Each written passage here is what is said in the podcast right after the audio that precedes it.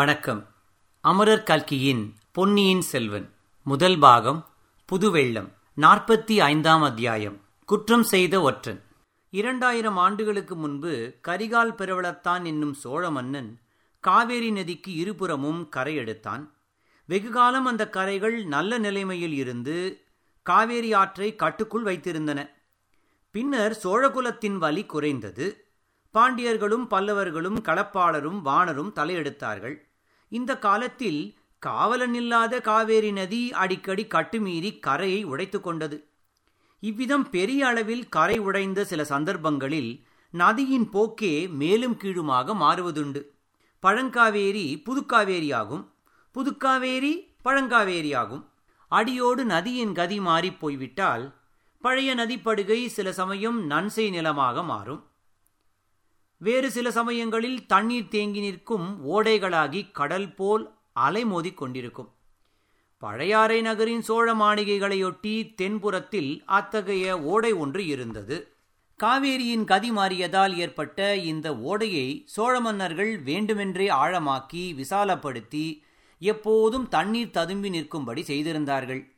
அரண்மனைகளுக்கும் முக்கியமாக அந்தப்புறங்களுக்கும் இந்த விசாலமான நீர் ஓடை ஒரு நல்ல பாதுகாப்பாக இருந்தது.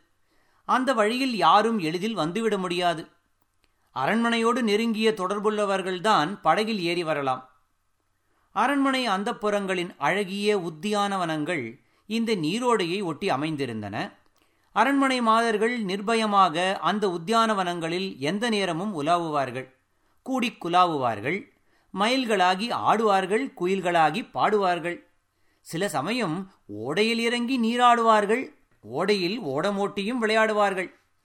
சோழர் குலத்தில் ஓர் அரசர் காலமாகி இன்னொருவர் பட்டத்துக்கு வரும்போது புதிய அரண்மனை கட்டிக்கொள்வதுண்டு பழைய அரண்மனையில் காலமான மன்னர் இன்றாணிகளும் மற்ற பிள்ளைகளும் வசிப்பார்கள்.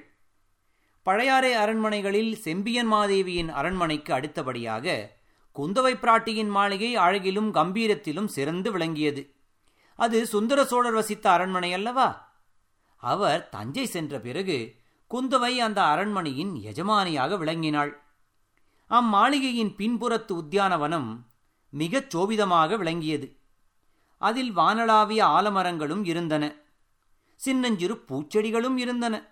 வளைந்து நெளிந்து மரங்களை தழுவிக் கொண்டிருந்த பூங்கொடிகளும் பூங்கொடிகளாலான கொடி வீடுகளும் இருந்தன. குந்தவையும் அவளுடைய தோழிமார்களும் மாலை நேரங்களை பெரும்பாலும் இந்த உத்தியானவனத்திலேயே கழிப்பது வழக்கம். சில சமயம் எல்லாரும் சேர்ந்து ஓரிடத்தில் உட்கார்ந்து கொண்டு கதைகள் பேசி கொட்டமடிப்பார்கள். இன்னும் சில சமயம் இரண்டு பேராகவும் மூன்று பேராகவும் பிரிந்து சென்று அந்தரங்கம் பேசுவார்கள். சில நாளாக குந்தவையும் வானதியும் தனியே பிரிந்து சென்று பேசுவது வழக்கமாய் போயிருந்தது. அன்றைக்கு ஒரு பெரிய ஆலமரக்கிளையில் கட்டி தொங்கவிட்டிருந்த கொடி ஊஞ்சலில் குந்தவையும் வானதியும் அமர்ந்து ஆடிக்கொண்டும் பேசிக்கொண்டும் இருந்தார்கள். பறவைகளின் கலகலத் துணியுடன் போட்டியிட்டுக் கொண்டு பெண்மணிகளின் குதூகூலச் சிரிப்பொலியும் அவ்வப்போது அந்த உத்தியானவனத்தில் கேட்டுக்கொண்டிருந்தது ஆனால் குந்தவையும் வானதியும் மட்டும் சிரிக்கவில்லை. மற்றவர்களின் சிரிப்பு அவர்களுக்கு அவ்வளவாய் பிடிக்கவும் இல்லை. பேச்சுத்தான் அவர்கள் அதிகமாக பேசினார்களோ என்றால் அதுவும் அவ்வளவாக இல்லை. கொடி வீடு ஒன்றிலிருந்து ஒரு பெண் கீதம் ஒன்று பாடினாள். அது கண்ணன் பிறந்த நாள் அல்லவா? அவள் பாடியதும் கண்ணனை பற்றிய பாடல்தான். வெண்ணிலாவில் வேணுகானம் கேட்கிறது. அது கண்ணனிடம் காதல் கொண்ட ஒரு பெண்ணை வேதனை செய்கிறது. அவள் தன் வேதனையை வாய்திறந்து வெளியிடுகிறாள். மரக்கிளையிலிருந்து ஒரு கிளி அவளுக்கு ஆறுதல் சொல்கிறது.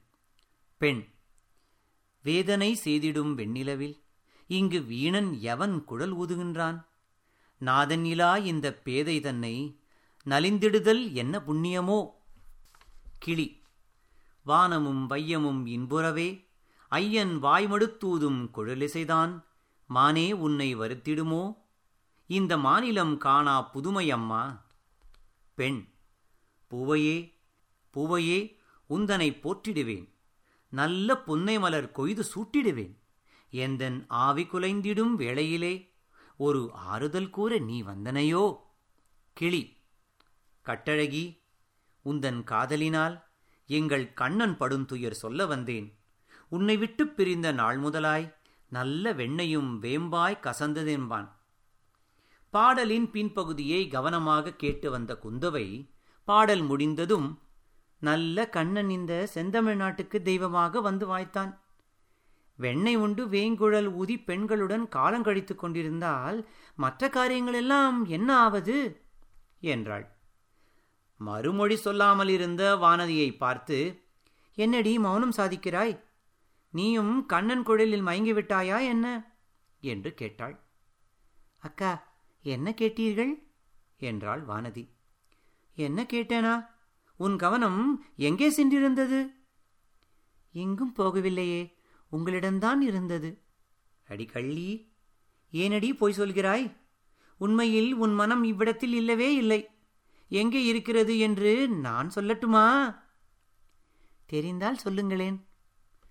நன்றாக தெரியும். ஈழ நாட்டு போர்க்களத்துக்கு போயிருக்கிறது.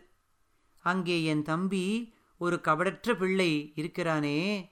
அவனை இன்னும் என்ன பொடி போட்டு மயக்கலாம் என்று உன் மனம் யோசித்துக் கொண்டிருக்கிறது.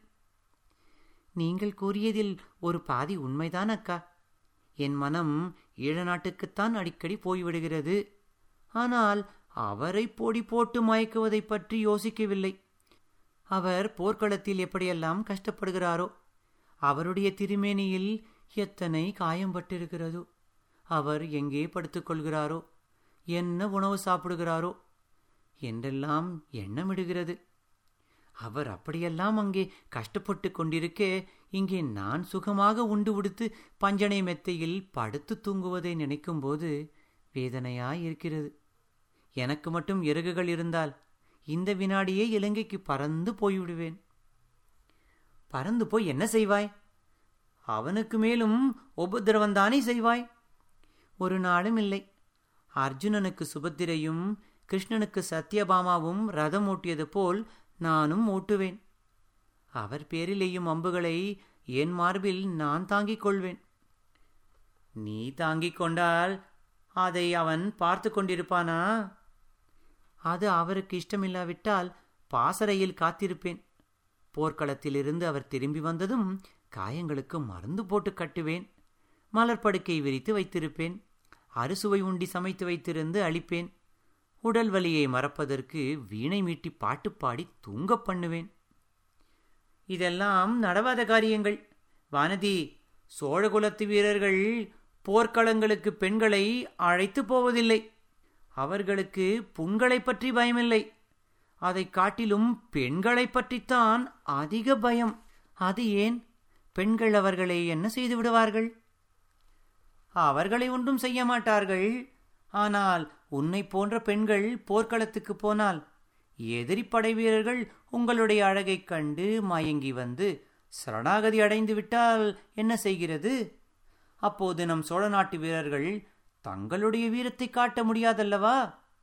பெண்களைக் கொன்று வெற்றடைந்தார்கள் என்ற புகழை சோழகுலத்தார் விரும்புவதில்லை. அப்படி கூட உண்டா? எதிரி வீரர்கள் அவ்வளவு மூடர்களாயிருந்து விடுவார்களா? பெண்களின் அழகைக் கண்டு மயங்கி விடுவதற்கு ஏன் மாட்டார்கள்? அடியே வானதி குழந்தை சோதிடர் வீட்டிலும் அரசியலாற்றங்கரையிலும் நாம் ஒரு வாலிப வீரனை பார்த்தோமே ஞாபகம் இருக்கிறதா? இருக்கிறது. அதற்கு என்ன? நம்மையெல்லாம் கண்டதும் அவன் எப்படி போதை கொண்டவன் போல் மயங்கி நின்றான் என்பது ஞாபகம் இருக்கிறதா? அதுவும் ஞாபகம் இருக்கிறது. ஆனால் நம்மையெல்லாம் பார்த்துவிட்டு என்று தாங்கள் சொல்லுவதுதான் தவறு. அவன் தங்களை பார்த்துவிட்டுத்தான் அப்படி மயங்கி நின்றான்.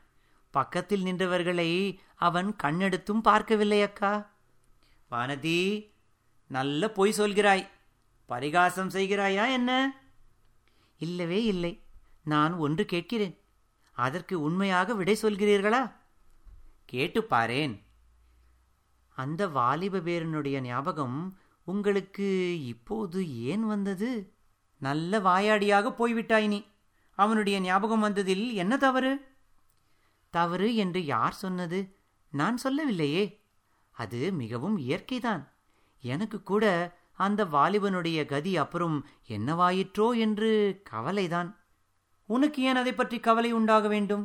ஏன் கவலைப்படக்கூடாது? ஒருவரை நாம் பார்த்திருந்தால் அவரை பற்றிய ஞாபகம் நமக்கு அடிக்கடி வந்தால் அவர் என்ன ஆனார் என்று தெரிந்து கொள்ள விரும்புவது இயற்கை அல்லவா? நல்ல இயற்கை. அப்படியெல்லாம் மனம் சிதறுவதற்கு நாம் இடம் கொடுத்துவிடக்கூடாது மனத்தை கட்டுப்படுத்தி வைக்க வேண்டும். அதோ கேளடி வானதி அது என்ன பறைச்சத்தம்? அந்த குரல் என்ன சொல்கிறது? சற்று கவனமாக கேள் பார்க்கலாம். ஆம் தூரத்தில் எங்கேயோ வீதியில் பறை கொட்டும் சத்தமும் நடுநடுவே மனித குரல் கூச்சலிடும் சத்தமும் கேட்டது.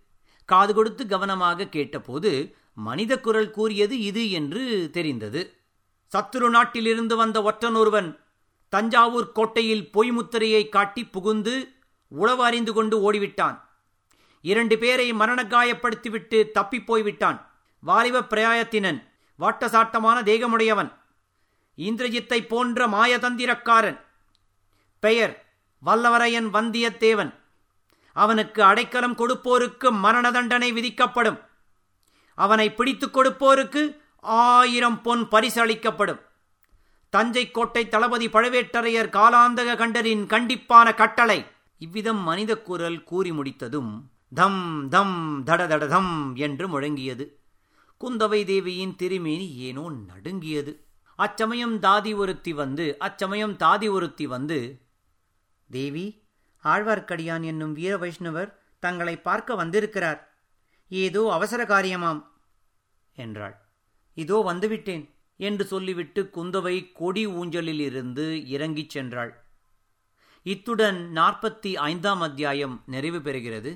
மீண்டும் அடுத்த அத்தியாயத்தில் சந்திக்கும் வரை உங்களிடம் இருந்து விடைபெறுவது சான் பிரான்சிஸ்கோ பேரியாவில் இருந்து ஸ்ரீ நன்றி வணக்கம்.